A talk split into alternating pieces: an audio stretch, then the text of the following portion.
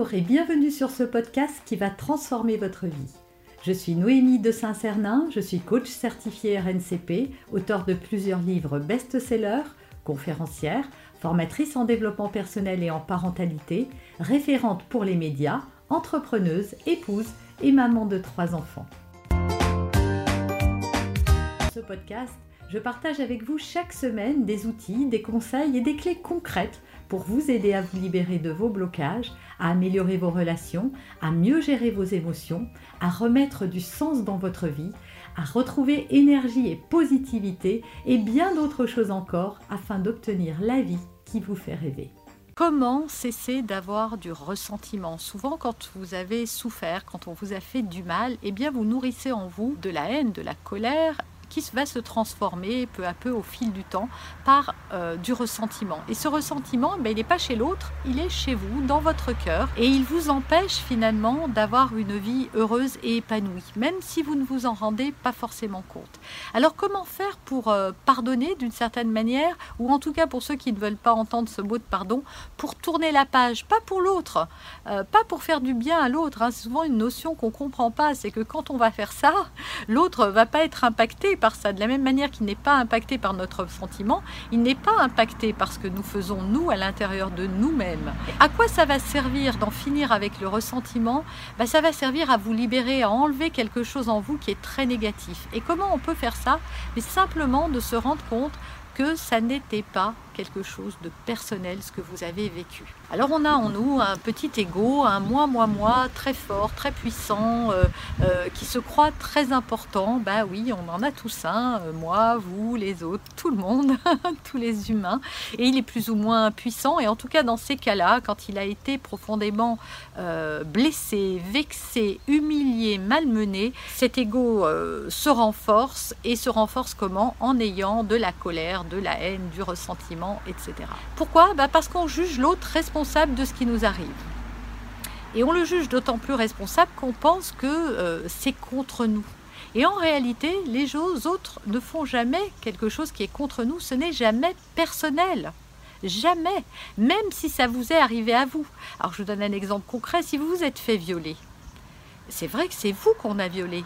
Mais la personne, si vous n'aviez pas existé dans sa vie, si elle ne vous avait jamais rencontré, pensez-vous qu'elle aurait violé quelqu'un d'autre? Ben, La réponse est oui. Donc ça n'était pas contre vous. C'est juste vous qui vous vous êtes trouvé à un moment sur le chemin de cette personne qui avait, euh, euh, qui avait besoin d'assouvir certaines choses. C'est tout.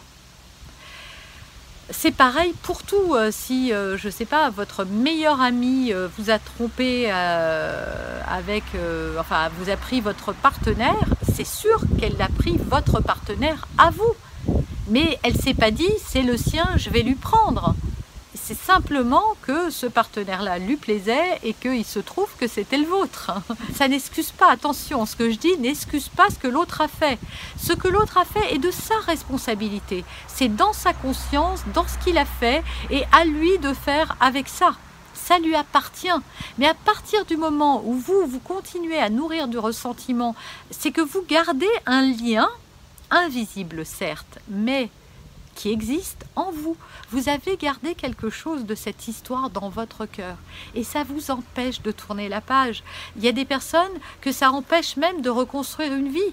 Je ne sais pas, votre partenaire vous a trompé et voilà, est parti pour une plus jeune que vous par exemple et vous êtes tellement affecté par ce qui vous est arrivé, vous avez tellement de ressentiment, ça vous a tellement affecté que ça vous empêche de trouver un partenaire qui, lui, vous ferait vivre autre chose et de voir que peut-être c'était une chance que ce partenaire s'en aille.